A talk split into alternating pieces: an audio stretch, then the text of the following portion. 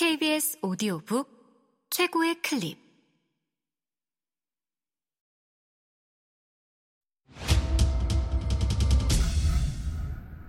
KBS 오디오북.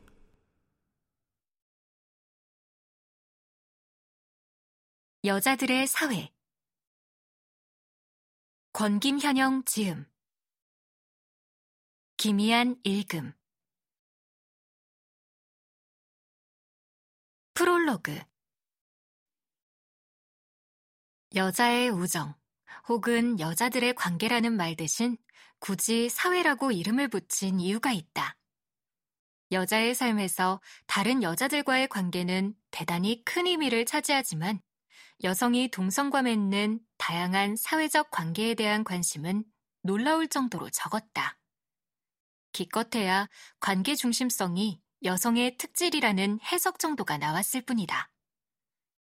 나는 여성의 행위는 그 자체로 보편적 인간으로서의 구체성을 설명할 수 있다고 생각해왔다. 남성의 사회적 행위가 인간 사회를 설명해준다면 여성 역시 그렇다. 그러므로 여성이 관계 중심적인 것이 아니라 인간이 관계 중심적이다. 당연한 말이지만 여성은 남성의 타자가 아니라 인간 그 자체다. 그러므로 여자들의 사회에 대해 다루는 이 책은 곧 우리가 살고 있는 사회에 대한 이야기다. 책은 여성 서사에 대한 관심이 높다. 바야흐로 여성 서사의 시대라고 할 만큼 문화 전반에 걸쳐 여성에 대한 이야기가 다시 쓰이고 있다. 특히 대중문화 영역에서는 여성 인물들이 이전과는 다른 방식으로 집단적 가시성을 획득했다. 페미니즘에 대한 백례 씨가 거센 와중에도 여성들이 등장한 문화 콘텐츠들은 대성공을 거두었다.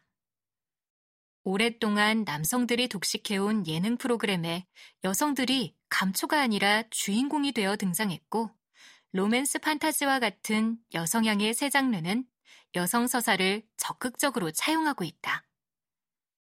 작은 아씨들, 빨강머리 앤처럼 시간과 공간을 지나오며 큰 사랑을 받은 작품들은 영화로 드라마로 다시 만들어져 시대상에 따라 재해석되어 작품의 의미를 갱신해 나가고 고양이를 부탁해처럼 더 주목받았어야 할 영화도 20주년을 기념해 재개봉하여 관객과 다시 만났다.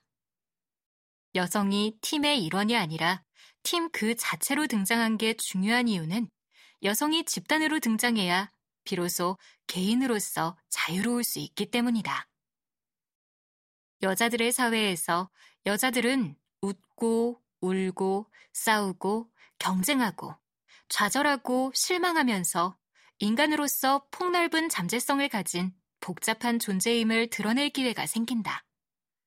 그런 모습이 드러날수록 여자들과의 관계에 대한 강박도 규범도 더 가벼워질 수 있다. 여자의 적이 여자는 아니며 여자들이 무조건 서로 친구가 되어야 하는 것도 아니다. 남성과의 관계에서만 여성의 이름과 역할이 부여되는 시대는 지났다. 앞으로는 여자들의 사회에 대한 해석과 재해석이 넘쳐날 것이다. 이 책이 그중 하나가 되기를 바란다.